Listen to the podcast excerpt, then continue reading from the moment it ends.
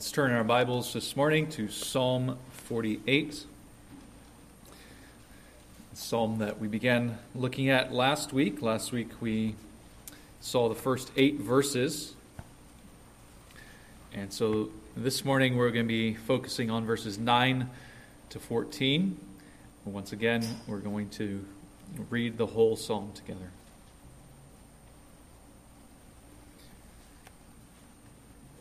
Let's hear God's word, Psalm 48, beginning in verse 1. Great is the Lord, and greatly to be praised in the city of our God, his holy mountain. Beautiful in elevation is the joy of all the earth, Mount Zion, in the far north, the city of the great King. Within her citadels, God has made himself known as a fortress. For behold, the kings assembled. They came on together. As soon as they saw it, they were astounded. They were in panic. They took to flight. Trembling took hold of them there, anguish as of a woman in labor. By the east wind you shattered the ships of Tarshish. As we have heard, so have we seen in the city of the Lord of hosts, in the city of our God which God will establish forever. We have thought on your steadfast love, O God, in the midst of your temple. As your name, O God, so your praise reaches to the ends of the earth. Your right hand is filled with righteousness. Let Mount Zion be glad. Let the daughters of Judah rejoice because of your judgments. Walk about Zion, go around her, number her towers, consider well her ramparts, go through her citadels, that you may tell the next generation that this is God, our God, forever and ever. He will guide us forever. This is the word of our Lord. Let's pray for his blessing upon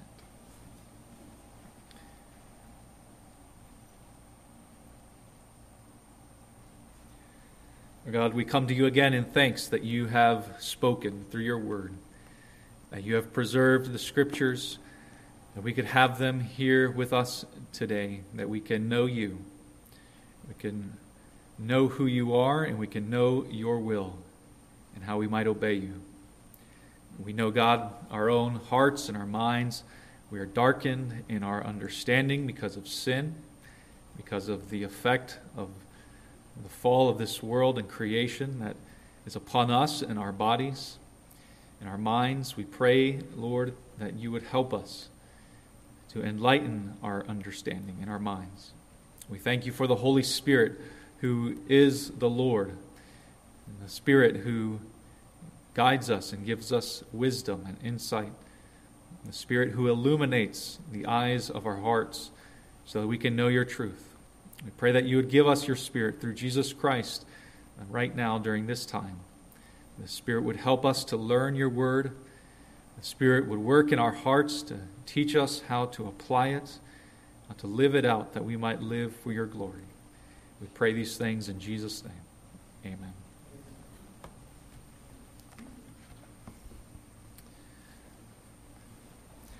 I mentioned last week that Psalm 48 is one of the songs of Zion, and that these are somewhat like patriotic songs for Israel, just like America has patriotic songs. And the Star Spangled Banner is the most well known, maybe, the most famous of the patriotic songs of the United States. Uh, it became the national anthem in 1931. And uh, you probably know the story of how it was written. It was written by Francis Scott Key. And he was there watching a battle in the War of 1812. He was in Baltimore as at Fort McHenry, and the British ships were bombing the forts there in Baltimore. And so he was there, and he sees the, the rockets red glaring, the bombs bursting in air, and he looks up and he sees that on top of the fort there is the flag, the flag still standing, the flag still waving. The flag, the, the version of that flag that was waving was known as the Star Spangled Banner. And so he looked at that flag and it gave him inspiration, it encouraged him, and America eventually won that battle against the British there in Baltimore. They kept the fort. And so he was inspired to write that song that became our national anthem. It was looking at the flag that gave him that inspiration. And in a similar way, there, the people of Israel would look at Zion, they would look at their city that was like a fort to them, and they would see and they would remember how God would protect them over and over again, and they could look at it and they could be encouraged, they could be inspired. And verse 9 says that it's when they would go into the temple, it's then they would look on that temple and they would be reminded of God's steadfast love. Just like the American flag can be a symbol that inspires and encourages, especially if someone was in the military today, they're going through their own battles. They can look, uh, look at the flag and they can remember how others before them have fought. In the same way, Israel could look at something like the temple and be reminded of the steadfast love of God, of how God had fought for them before. And that's the main point of the psalm. That's the main point of, of this, these last six verses that we're going to be looking at today. The command starts there in verse 12 to walk about Zion, to look, look around and, and pay attention because as you look, you are meant to be encouraged. You're meant to be encouraged specifically of who God is and that He is our guide. That the great Jehovah is your guide and He will guide you forever. There's the application right there in this psalm. How, how are we to respond to what we learn about in this psalm about Zion? The application for all of it is that we would look at Zion, to be encouraged, to have confidence that God is our God, just like He was their God way back then. And so, this is what we're going to look at today. The main idea of these last few verses in the Psalms is that because God has kept Zion, He will keep us. And so last week, we saw what Zion was. Uh, in the first three verses, we saw that Zion was a glorious city. And we're to think about the, the glorious city that God dwells in and that God transformed and He made into a beautiful city. We saw that Zion was an indestructible fortress in verses 4 to 8. And the kings came and they tried to attack it, but no matter how hard they try, uh, over the years, you still see that God has established his city, Zion, forever. We're not going to talk too much about this today because we talked about it last week, but we as Christians can apply that to the church. The church of Christ has been established by God. It's where God makes his presence known. He especially makes his presence known when his people gather together. And we even read about that this morning in Ephesians 2, which calls the church the, the new spiritual temple. And so, as we think about the temple here in this psalm, it points us forward to the church where God dwells. And so, we're to look at Zion, look at the church, see how God has kept her, how God is among her. And that encourages us that God will be our guide forever. So, this last six verses of the psalm is broken up into two parts, three verses each. That's what we're going to be looking at today. First, we see that Zion is the place of praise. Zion, or the church, is the place of praise. Let's read verses 9 to 11 again. We have thought on your steadfast love, O God, in the midst of your temple. As your name, O God, so your praise reaches to the ends of the earth. Your right hand is filled with righteousness. Let Mount Zion be glad. Let the daughters of Judah rejoice because of your judgments. Maybe you have heard of Zion National Park. It's a national park in Utah. Maybe you've been there. I have not been there, but it's a place that's a lot of desert. It's got these giant rock formations, these giant cliffs. And uh, early in the 1900s, it was established as a national park with a different name, Native American name, but then in those early 1900s, pioneers began to move to that part of Utah. And those pioneers began to call that park Zion, which led to the change of the name of the park. It seems like the name of Zion for that park came from the statement of one of those pioneers. And he said this A man can worship God among these great cathedrals, talking about the, the park. As among these great cathedrals, as well as he can in any man made church. This is Zion. Well, the real Zion would have to disagree with that. The real Zion would beg to differ. Can a man worship God in nature in a national park just as well as any man made church? Well, I mean, if you mean that the body of Christ has to gather in a building, okay, I could see that.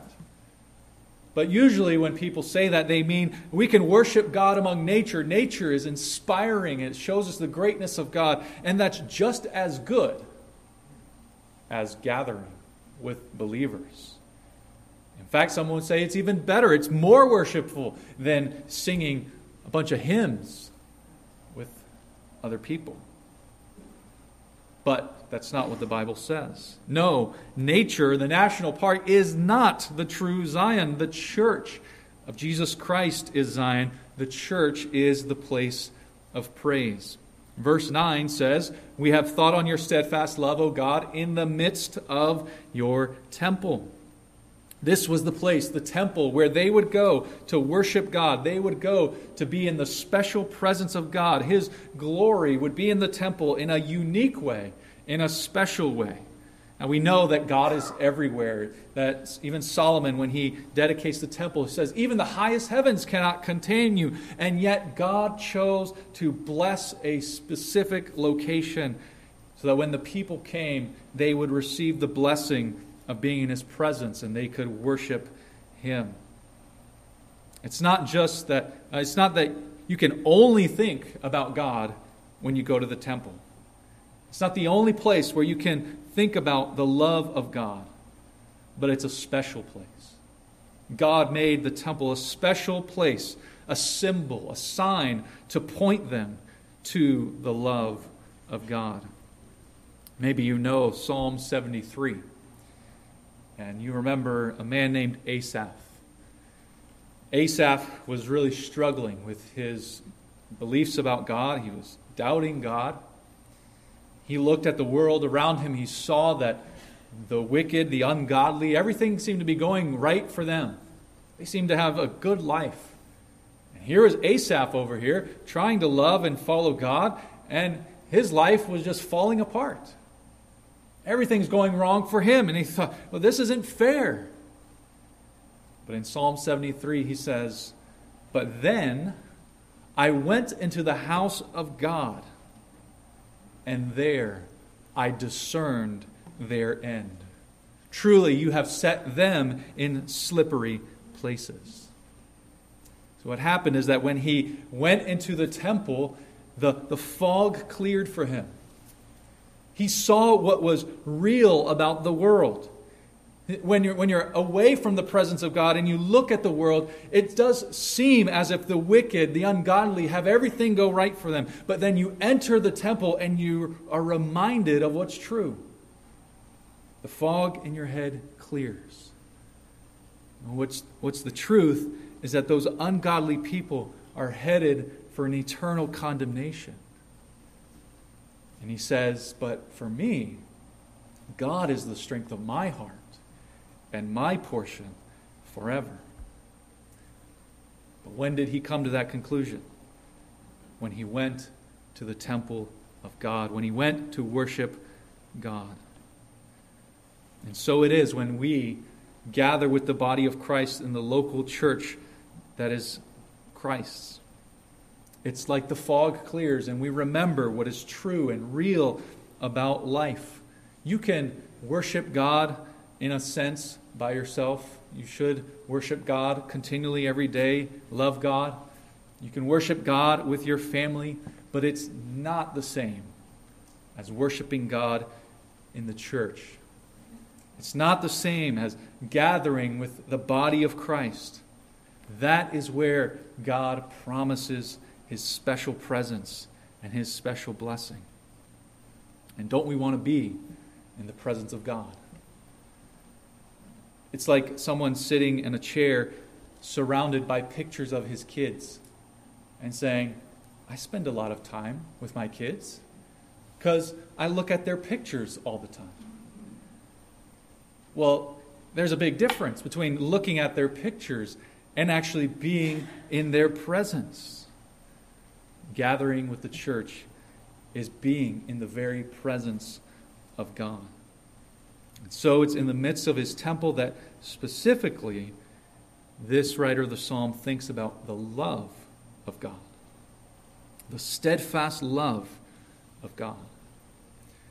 See, it's the love of God that allows us to enter the presence of God because the justice of God should cast away and push away all sinners, just like in the Garden of Eden when Adam and Eve fell and they sinned against God. God cast them out of his presence. What right does any sinful human being have to try to enter back into the presence of God? Well, it's because the love of God has made a way for sinners to come back into his presence. The love of God the Father sent the Son into the world so that whoever believes in him would have eternal life. The Son of God came and took on flesh. He lived a perfect life and he died as a curse, taking the substitute on uh, taking the, the punishment for sinners on himself as a substitute a substitute in the place of sinners, for sinners, so that God could be both loving and just. His justice would fall upon Jesus Christ, the Son of God, so that Christ could pay for the sins of those who believe in him, and God can show love to his children. Because they don't have to pay those sins themselves, but Christ pays for them. Even the ability to come into the presence of God should remind you of the steadfast love of God. And it's the steadfast love of God that we focus on so much when we worship. There are many songs that we sing about the love of God. We pray because we love God and we know His love. We hear about His love as we listen to His word. And we see His love displayed in the ordinances that He's given us, like baptism and the Lord's Supper. Israel had these visual aids. Just like Francis Scott Key looks at the flag, Israel looks at the city. Israel looks at the temple. And the temple is a visual aid that God loves us and God wants to dwell among his people. The church of Jesus Christ has visual aids, only two of them. But it's especially in the Lord's Supper that we see in a physical way that it's as if the, the cup and the bread they remind us of the body and the blood of Christ that are given for us. So when we worship, our minds are drawn to the love of God. Well, we come then to explain why. Why we come to worship God. It's because praise is appropriate for this God. And that's what we see in verses 10 and 11. verse 10 says, As your name, O God, so your praise reaches to the ends of the earth. Your right hand is filled with righteousness. So praise is fitting for who God is, for his name. We have this comparison here as so. As your name, so your praise. But we don't have the what happens with the name. Uh, so let's think of a comparison. Uh, as all dogs are mammals, so Toto is a mammal. That's the kind of comparison that he's using here. So if I were to say to you, as all dogs, so Toto is a mammal. You'll know, you know what I'm implying, right? You know that I'm saying as all dogs are mammals. And so that's the, the logic, the structure of verse 10. As God's name reaches to the ends of the earth, so his praise reaches to the ends of the earth. There's a parallel, parallel tracks here. God's name is going out to the ends of the earth. And in parallel to his name going out, his praise is going out in equal measures. Praise is inherent in who God is, praise is inherent in the name of God. Now, the name of God isn't just the consonants that make up what you call God. But here, name is representing the character of God, the identity of God. Character of God is that within Him, He is the, he is the most blessed God, He is the glorious God. And so within His very being, there is this praiseworthiness. And so, as His character is proclaimed and goes out to all the nations, those nations respond in praising him. And then we see that his right hand is filled with righteousness. God does not literally have a right hand, he is a spirit, but his right hand in the Bible is usually talking about his actions. So God's actions are filled with righteousness. In the Bible, he talks about him stretching out his hand to do something. And in the Bible, righteousness usually is talking also about his actions of salvation. He does what is right, and so he has to come and do something when people are doing bad things, people are being oppressed. He comes and he saves them. So his righteousness is his acts of salvation.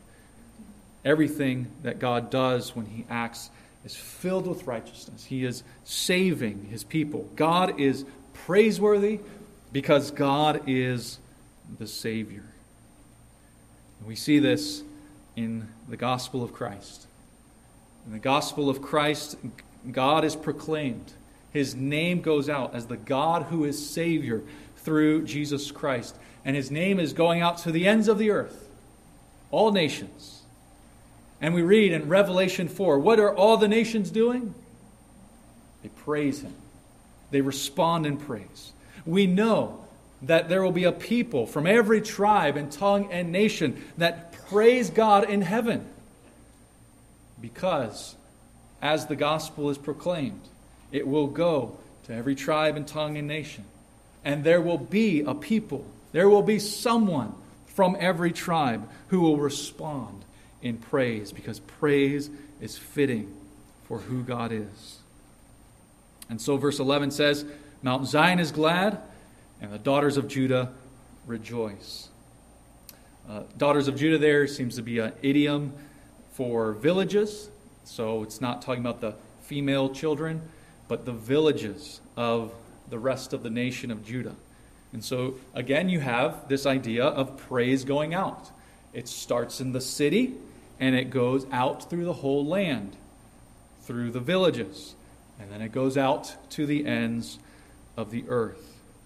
And so here in verse 11, we see this same point that the people gather at the temple and they remember his steadfast love. The fog clears, but then they don't stay in the temple. They go out. They have to go home. And they go home glad, praising God because of the special presence that they've experienced at the temple. And the same is true for you and for me. You cannot be at church all day, every day. There's not 24 7 worship of God in the church. You can't be like Samuel and sleep in the temple.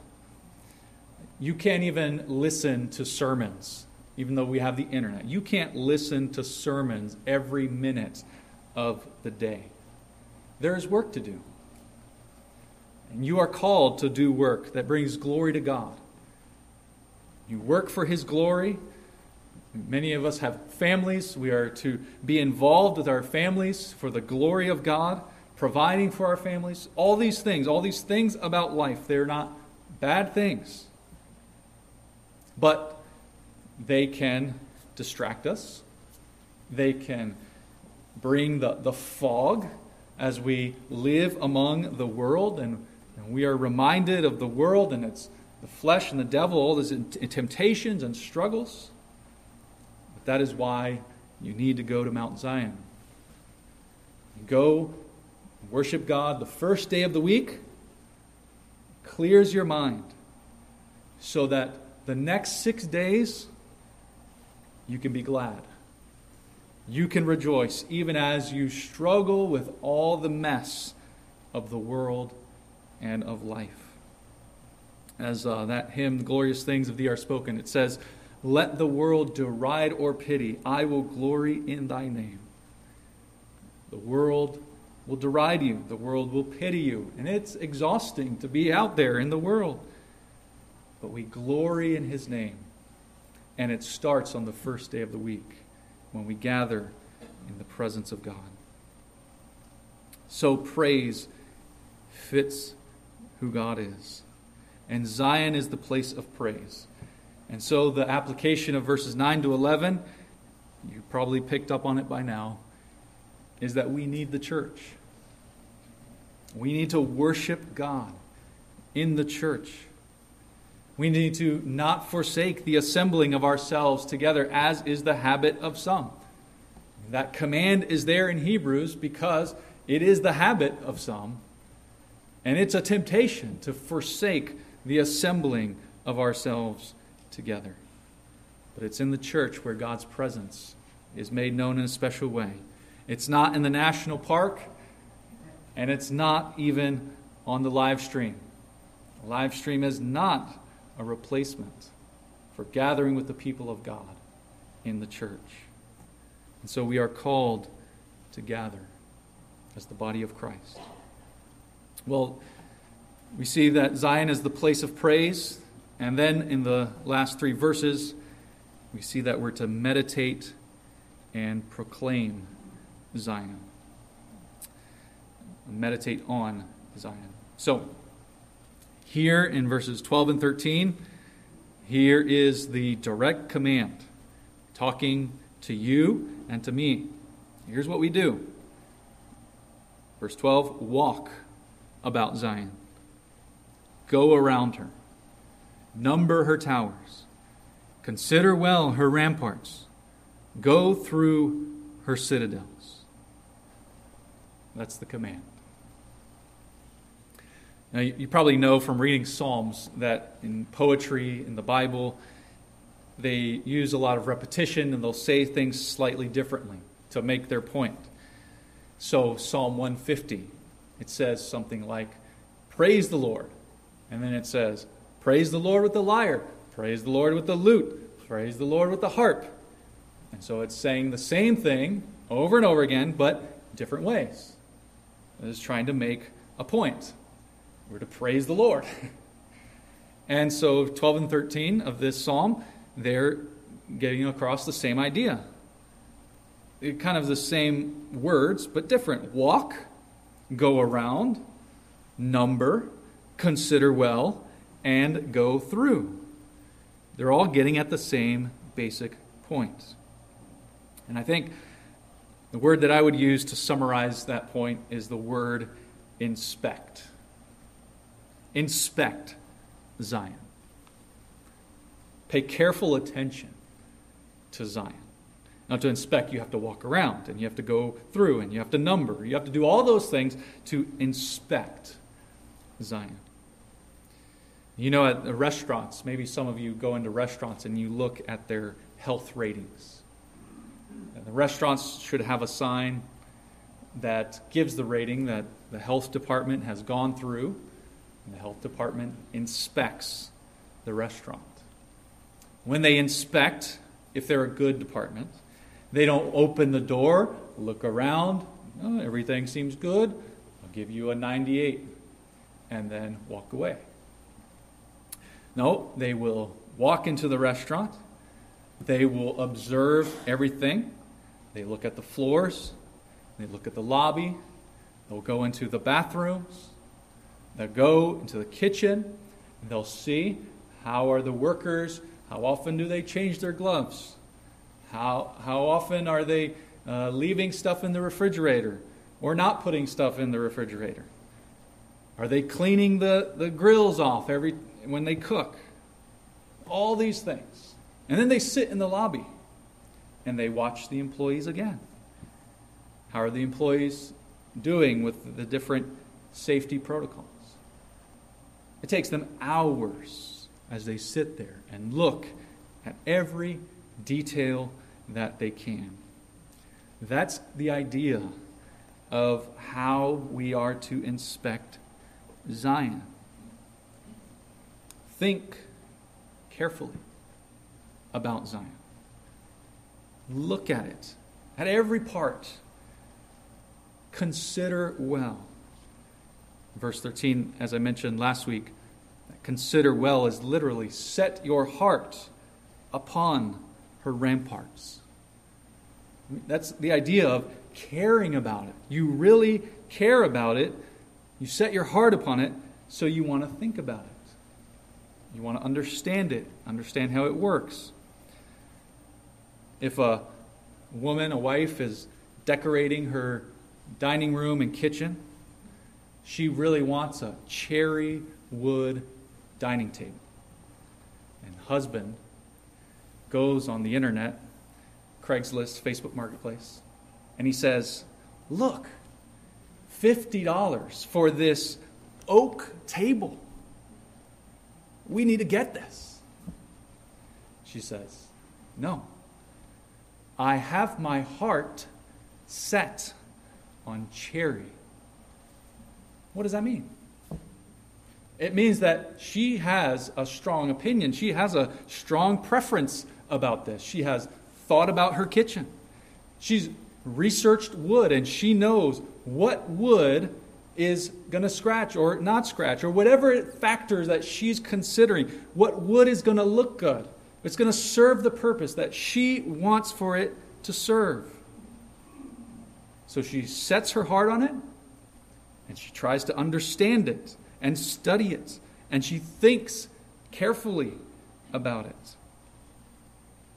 Set your heart on Zion. This is what God told Ezekiel when he was going to show him the temple in chapter 40, verse 4. Uh, right before he shows him all these details of the temple, he says, Son of man, look with your eyes and hear with your ears and set your heart upon all that I will show you. For you were brought here in order that I will show it to you. Declare all that you see to the house of Israel. This is the temple of God. This is the place where God's presence is going to be. You don't get to make this up on your own, Ezekiel. You don't get to improvise and say what you what kind of design you like. You don't get to change your mind because the contractors have a cheaper price on this type of wood. No, Ezekiel. Set your heart on what I show you. And look at all the details. Look at every measurement. I want every cubit right. I want, if I say it's gold, I want it to be gold. I want you to care about every detail. So, how does this apply to us? Well, if Zion is the church, then it means that we should think carefully and we should care about the church of Christ. We should make sure that the church of Christ is guided by the Word of God. Now, uh, I don't want to make it like some giant allegory here of how you know the walls of Zion are like this part of the church and there's this and that. Uh, but I do think we can kind of get a general idea and get general principles from this. If we're to care about how the church operates, well, we want to make sure that our church is based on the Bible and that we are inspecting the scriptures to be sure that our church is operating by the scriptures. We want to make sure that our church is built upon Christ as the cornerstone, that we are bringing glory to Christ and focusing on Christ. We have a confession of faith that we use, we say, part of it is to defend the truth. We defend the church by having these confessions of faith that are clear and laid out. Here's what we believe, and here's why we believe that it's biblical. We should care about that. We should know what it says. If you're a member of the church, you should know what the confession says, and you should use it when talking to others about why we believe what we believe. We should care about who becomes a citizen of Zion. We don't just let anyone become a member of a church because they want to become members, but we need to take care that those who are members are truly born again and truly are united with us. We should care about who leads the church. Who are those uh, generals, you could say, if you want to make up this allegory? Who are the generals defending the church in the battles? We want to know who are the leaders? Uh, elders, deacons? Should, should churches have committees? No, no, they shouldn't. They're not in the Bible. Who are the leaders of the church? What should they be doing? I once, uh, well, I once had somebody uh, after church ask me if I could find a peacock that was lost. And I was like, okay, well, are you asking me because I'm just a brother in Christ? Well, it seemed like they were asking me because I was the pastor. The pastor was expected to go find their friend's lost peacocks. What's, what, where's that in the Bible? What are the responsibilities of those who lead the church? How do you know? Where do you get it from the Bible? Inspect Zion. Think carefully about these things. Now, we inspect Zion not because we worship Zion, but because they point us to God. Sometimes people accuse people like us of worshiping the Bible. Bibliolatry, they say. We don't worship the Bible. We just love the Bible because it points us to God. They say that we worship the confession. We idolize a confession. We don't idolize confession. We just believe that it points us to the truth of the Word of God. We should not worship Zion. We should worship the God of Zion. So, for those of you who are Christians, I think the average Christian looking for a church wants a sermon that they can learn something from and some friends some fellowship in the church. And really, people could join a church that believes all kinds of things. But if they find those two things, they'll stay at that church. But that's not what the Bible tells us to do. The Bible wants us to care about these things with how the church operates, what a church really believes about God. And so to you, the Christian, that's the challenge. That you would take these things seriously. So, why do we do all these things?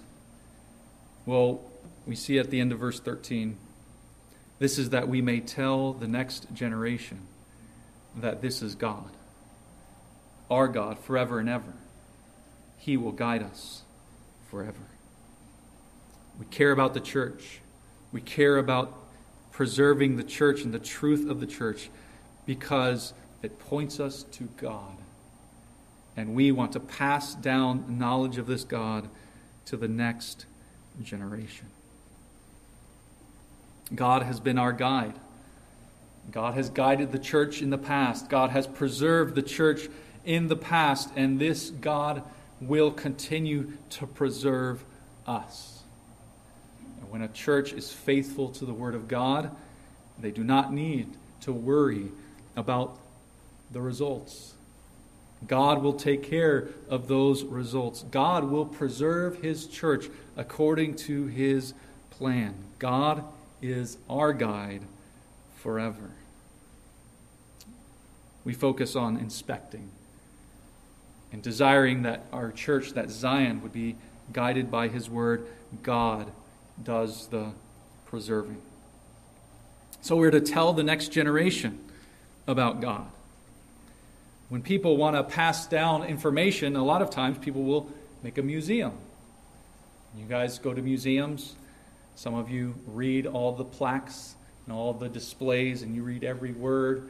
And others of you just walk ahead and start to look at all the stuff.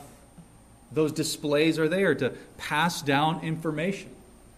If you were to go to some castle, they would tell you how the castle withstood these different attacks, how the castle is built. That's the idea of Zion.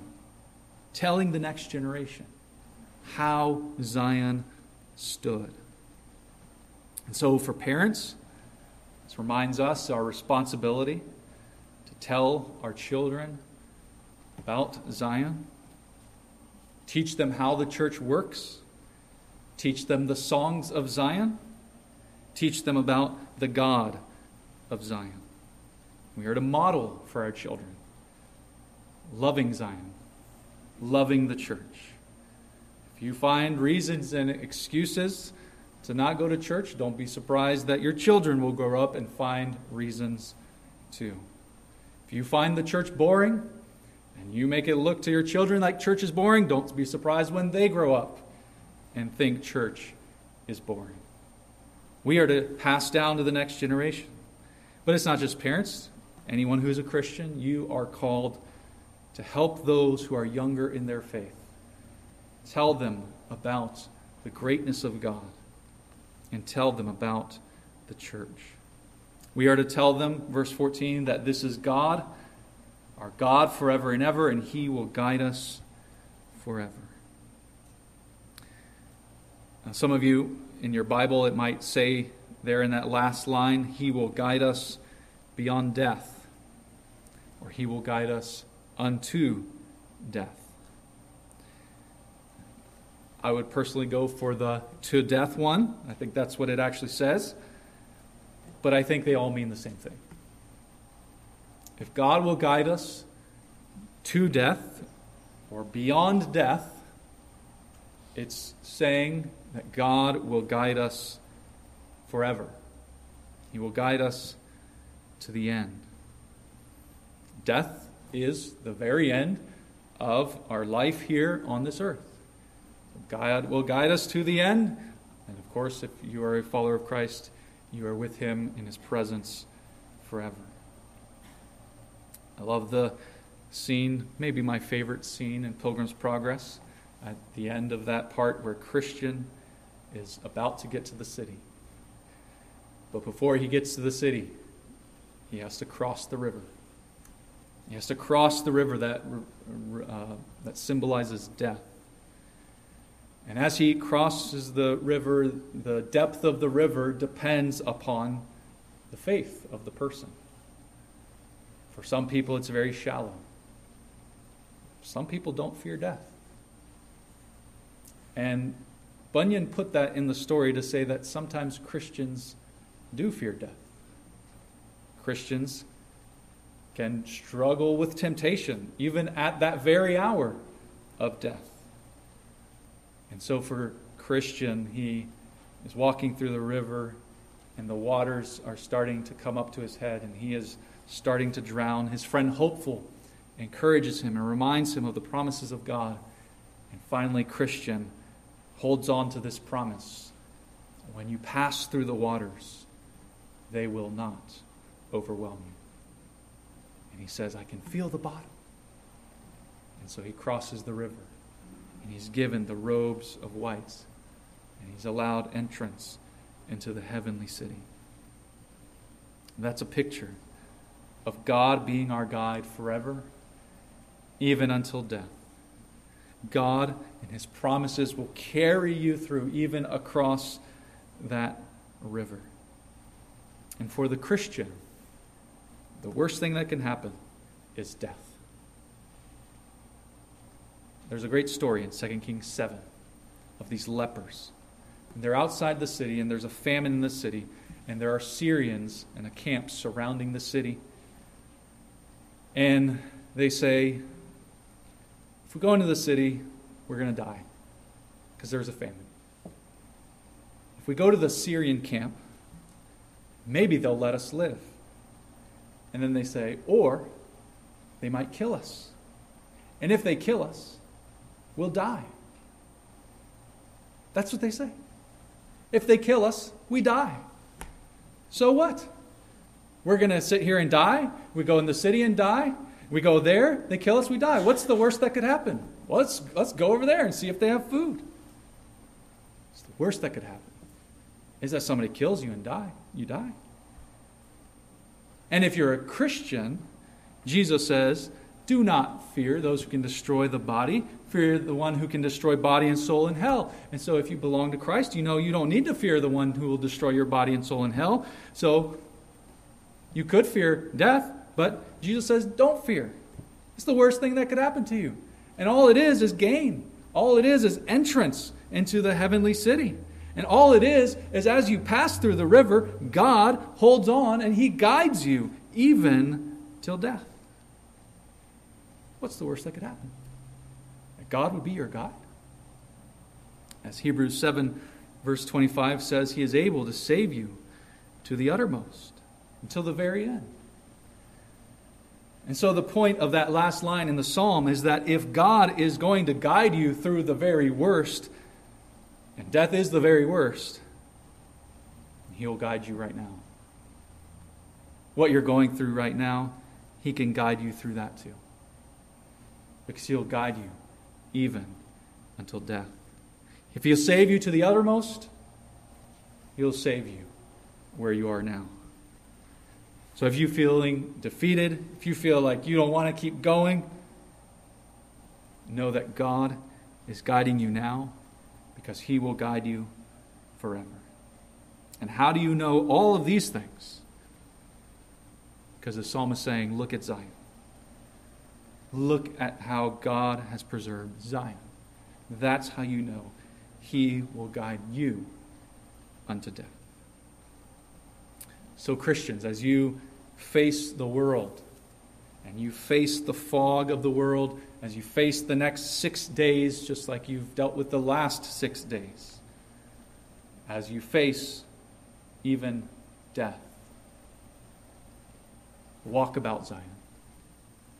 Consider her. Set your heart upon the church of Christ. Go to the temple and remember God's steadfast love and look at Zion the city of God. God has established her forever. So now you know God will guide you forever too. Let's pray.